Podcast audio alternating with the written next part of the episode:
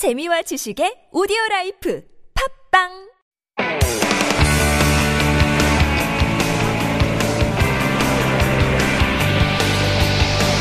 From the latest headlines to conversations about the trends and shifts that shape society at large, explore what makes living in Korea interesting with Life Abroad on TBS EFM.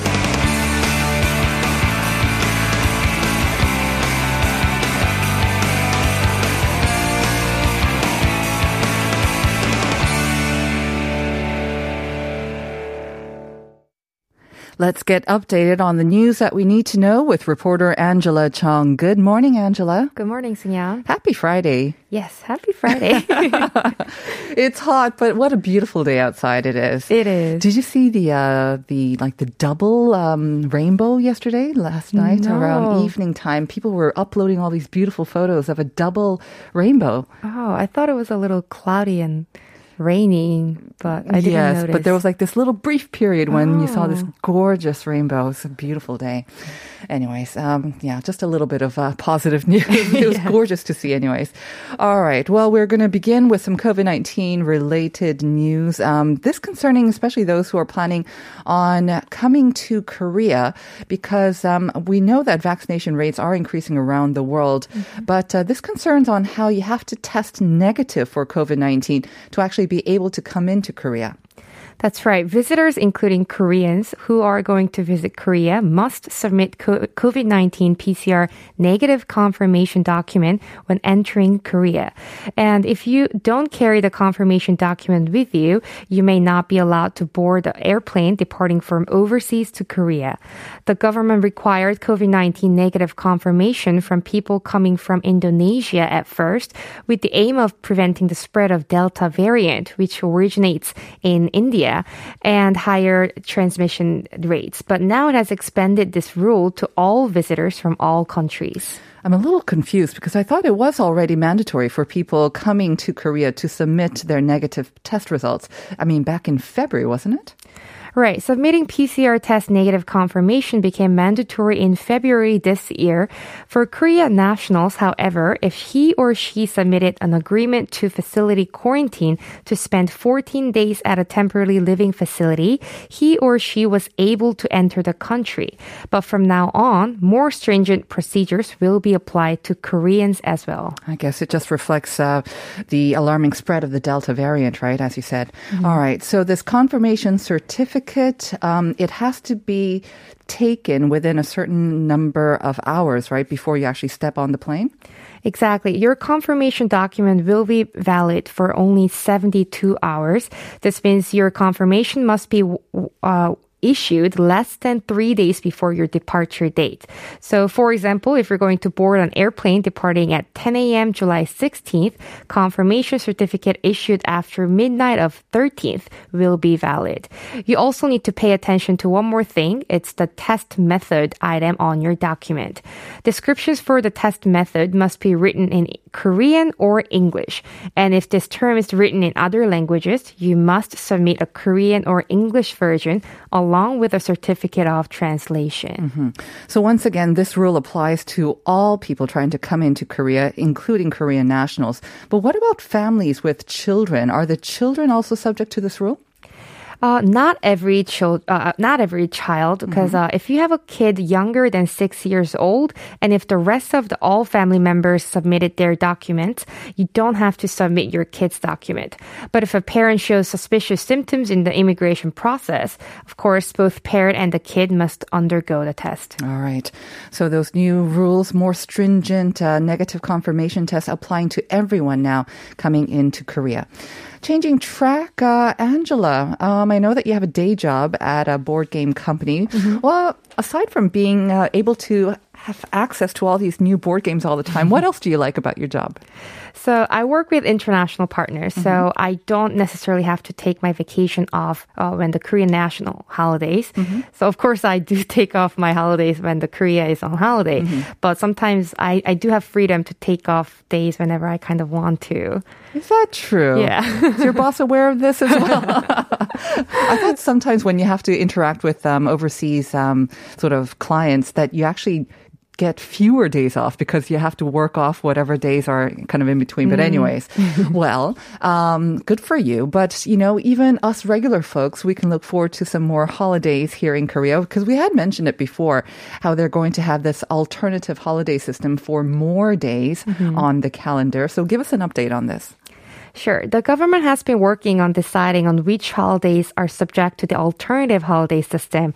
They concluded only national holidays, including March 1st Independence Movement Day, Liberation Day, the National Foundation Day, and Hangul Day, the Korean Korean Day, mm-hmm. will count for the alternative holiday system.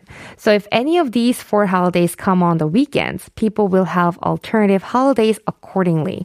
Uh, this year, Liberation Day, National Foundation Day, and Hangul Day come on Sundays. So under this revised rule, we're going to have three additional alternative holidays on Mondays, the very next day of each holiday. Yes, so this is good news for a lot of people who have been looking forward to more holidays this year. We're going to be having three more this year. Um, maybe some people are disappointed though, so because Christmas falls on Saturday, but it is not being included in the alternative holiday system. That's right. Before this revised rule, uh, we had alternative holidays for seven holidays, including Lunar New Year, Chuseok, Children's Day, and so on.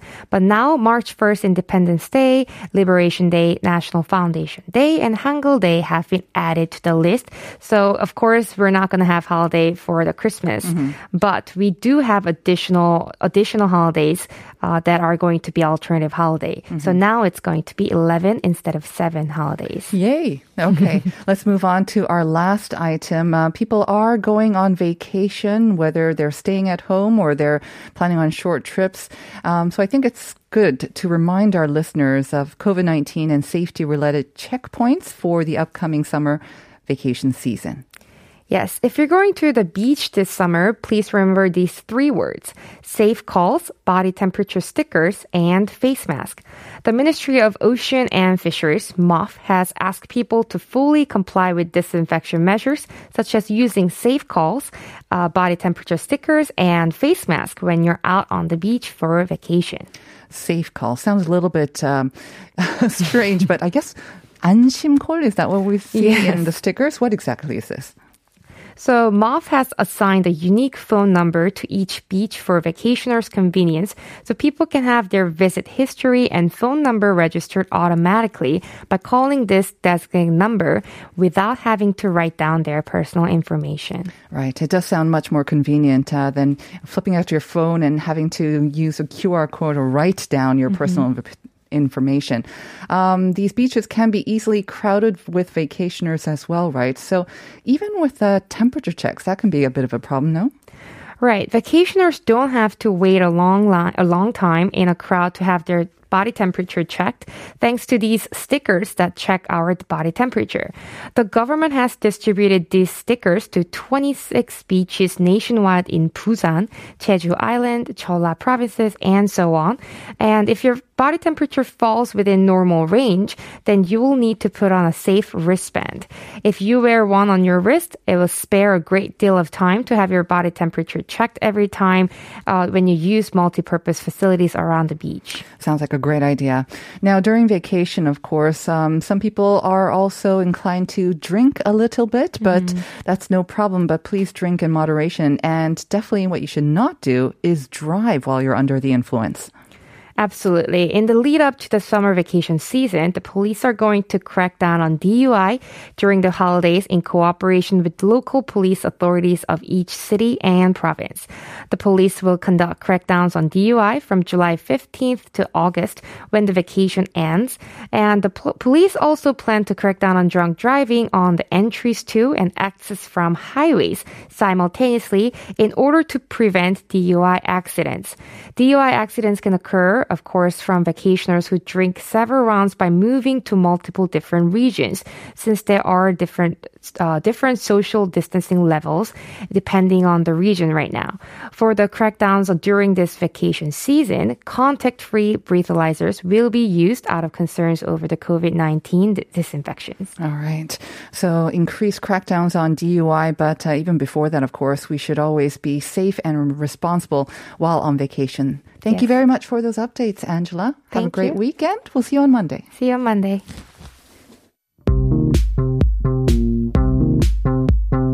Do you have questions about life in Korea?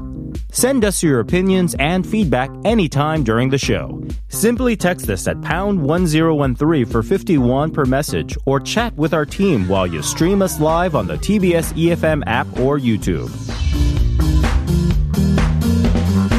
Life Abroad, helping you navigate your life in Korea.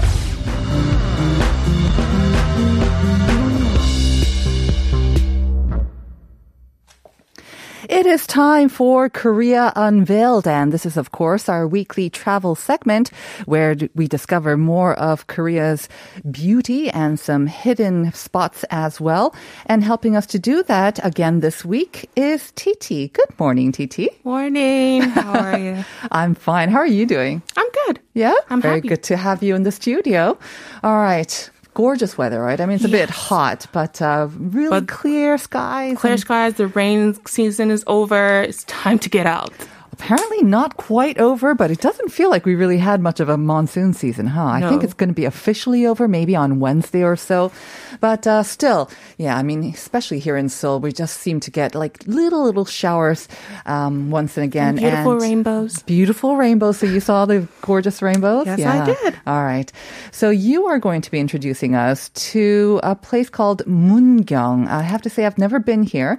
Um, mhm. It's in um, Gyeongsangbuk, the north of Gyeongsan. Gyeongsang, North Gyeongsang province. Uh-huh. Yes, Gyeongsan province. And it's so beautiful. Mm-hmm. You- seriously, you seriously have to go.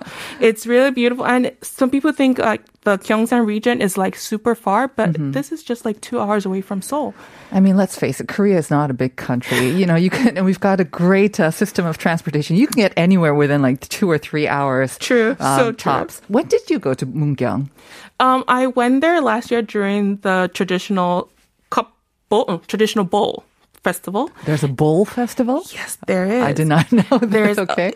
Um, Mungyong is very connected with the Joseon era, like way way back. So Mm-hmm. Right. Uh-huh. they have a lot of cultures that they still preserve, and one of them is the tea bowl, Mm-hmm. which they make there, and they have a lot of masters down there. Wow. Mm-hmm. So they have a festival every year, and last year I had the opportunity of going, and they had it low key because of Of course. the season. Right. But I learned a lot when I got there. Mm-hmm. You know, I found out that um, the um, during the Japan colonization Mm-hmm. period, there were a lot of coal miners down in Mungyong. I see. And they had the largest congregation than anywhere in Korea at Mm-hmm. that time.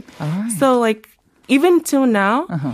their coal when the miners entered, the coal was used to feed pigs, Mm-hmm. and their pigs are now like have they have like the special effect, like cleansing effect in the body. Okay. So they claim, but right. we just believe that. Titi, it's so cool. we're going to have to unpack all of that True. bit by bit. So let's begin, okay? Um, so for listeners who are not familiar with Mungyong, you say it's mainly associated with the Mungyong seje? What is this? Yeah. So um most most Koreans that I mean when I tell them Mungyong, they just say Mungyong Seje.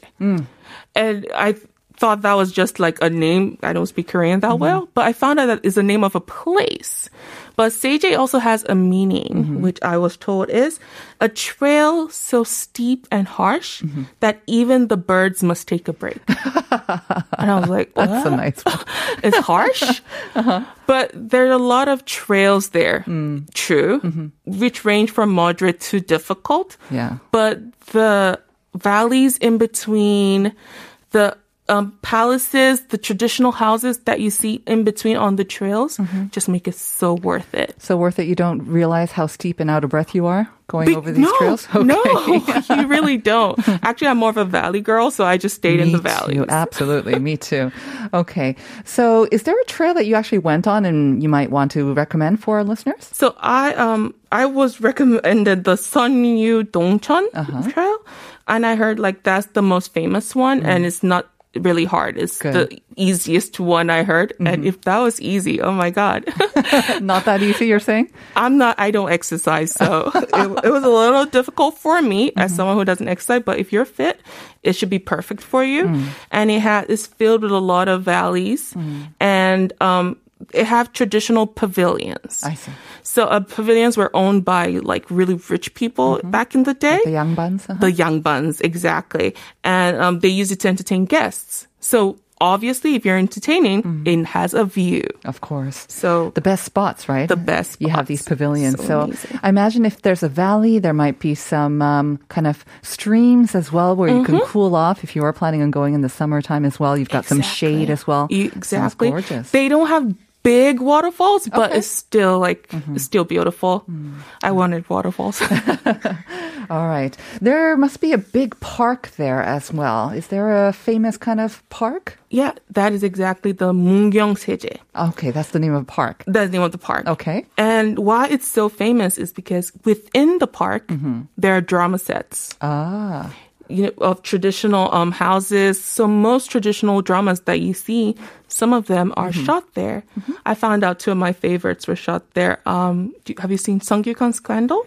I did not see that one. But maybe the other one? What's Moon Embracing the, the Sun? Oh, yes. 해품음달. Love yes. that. It was gorgeous. So it, this was set in that park. It was shot there. I see. And when you're walking around, you even though well, it kind of all looks the same, but you feel you feel like you're in mm-hmm. a drama, right? So I I found it very fascinating. Must be a big draw for uh, K drama fans as well. most people don't know about it, which No? is fantastic. Oh. It I when I went there last year, there weren't a lot of people, but even when I spoke to my friends about it, they don't know. Mm-hmm. So I was like, "Yes, I found a spot." Well, the secret's out now. Hopefully, you can go before it gets too crowded. All right. And you said that they have this traditional tea cup or tea bowl festival as well, right? So, what do you do? Do you actually take part in a traditional sort of tea ceremony? What? So they have the tea ceremony, but as I said earlier, there are a lot of masters down there, mm-hmm. so you can have like personal lessons. Well, not On making tea or making the tea bowl? making the bowl. I see. Okay. So um, when I was there, I actually did make a bowl, and I uh-huh. have my own personal bowl to drink tea. Uh-huh. So they teach you how to make the clay, the cer- the final ceramic product, mm-hmm. and they also do like art classes. So it's very like if you just want to paint it, if you don't want to get your hands dirty. Mm-hmm. So it was very relax relaxing. I think that's the word relaxing. It's not too stressful. I think No. they say that handling clay can be a little bit tricky, but once you have your hands on it, actually, it's kind of therapeutic. Yes. Yes. So nice. So that's fun. I mean, yeah, I think with a lot of tea ceremonies, it's the drinking of the tea, Mm-hmm. preparing of the tea, but to make your actual own unique teacup. That's a special experience. Yeah. And to be taught by masters, no less. Exactly. And if you miss the festival, Mm-hmm. they have a ceramics museum that you can always go to anytime, but you have to reserve ahead of time to let them know. There must be something about the clay or the earth there that makes it famous for these uh, ceramics as well. You say the the area itself is famous for its ceramics from a long time ago? Yeah, it, um, the soil is, has always been very good, according to them, and mm-hmm. that's why the coal miners were also there. Mm. So the earth has purifying qualities. They they think, and mm-hmm. I all when I was there, I felt purified as well. So they might be onto something. Very good. The ceramic from that area, it's um, it's not the white type, right? That we're talking about, the celadon there. They have that, but they also have the grayish blue one too. Oh, I see. Which is was used mostly in palaces, so they also have that too. So which is also good to see. All right. Let's talk about the coal, um, sort of the history with um, coal in that area. Then you say it was probably the kind of biggest producer of coal in the country. Yes, they were. Mm-hmm. They were the biggest producers, and um, when it closed down, you can imagine like the whole how the whole city, Right. you know, mm-hmm. felt. So mm-hmm. they had to convert all of that into developing tourism and agriculture, and even if their population has seriously decreased mm. since then, they've still found a way to like make it work. So like I was very fascinated like when they said when they were clearing out the mines, they found that granite that could be that they found that the coal miners used to use to purify their bodies. You mean they would eat it? They would consume this granite, and they found that it would actually help clean the the remnants of the coal that had built up in their systems. Exactly. Interesting. So they started feeding it to the pigs. Uh-huh. And now all the pigs in Mungyong, Are very clean. They ha- they're are called yakdol 돼지. Uh huh. Because And- that's the name of the granite, right? Yes. Yakdor. Yakdol. And then now all the pig when you eat that, the pork, you have pure you get the purifying quality, qualities from it. And I was like, huh. So can I get yakdol anywhere else? And they're like, no. Only in that region they only sell it. Mungyong. I was Okay. like, wow. So, listeners, if you're fascinated by this uh, detoxifying granite, you'll have to go to Mungyong to pick some up. So, this kind of um, connection with the pork, because we we have this kind of thing where um, a lot of Koreans will say, "Oh, you got to have pork to mm-hmm. cleanse whatever impurities that you have in your system." So it it's actually they just doubled they, it. They did it. They would mm-hmm. do it. The coal miners would also eat pork to cleanse the the coal, the remaining coal in their lungs or what their systems. Mm-hmm. But they would also feed it to the pork, the pigs. The, the I fit mean, into the pigs. the fit into the pigs happened afterwards. Did you try it? I did. Did it Yeah. taste different at all? well, it was good. It was good. It was really good. I don't know. I well, I don't know the I'm difference. sure it must be very good for you too. I felt clean inside, but I don't know if the pork was good. well, another thing that's very popular or it's well known for is omija. I wonder if you can have that with the pork as well, like omija drink, beverage. They have omija alcohol Mm, of course. there, but they have omija everything. Uh-huh. Oh my god! Yes, you're right. They're very famous for omija, and they have omija ice cream, omija cakes. Om- Mm-hmm. I was like, oh my god, I love omija.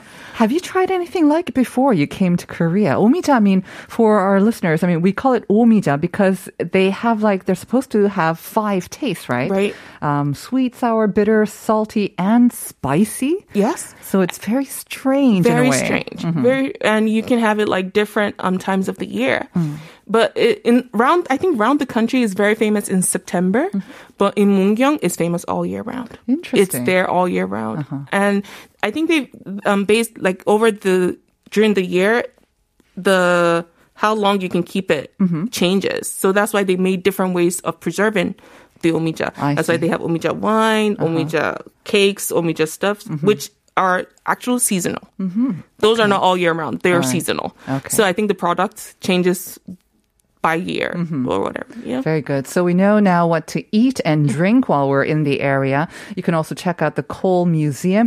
Some other activities aside from maybe hiking as well?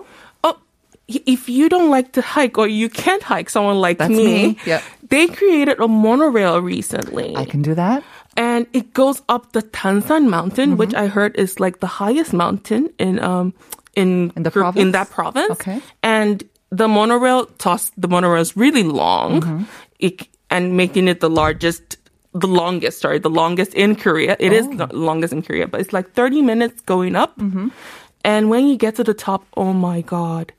You you can do everything there. Just stay at the top. Mm-hmm. You see the clouds. Mm. Like it's like you're in the sky.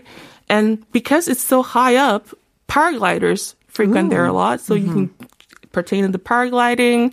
There's uh photo zones everywhere. Of course. there are ca- there's a cafe there. Mm-hmm. Like you can just like I recommend sunset. Okay. Just go there sunset. so much to enjoy in Mungyong. And thank you very much for introducing it to us, Titi. I can to. tell how much you loved it. I really did. Thanks a lot. We're going to have to say goodbye for now. We'll be back with part two after this.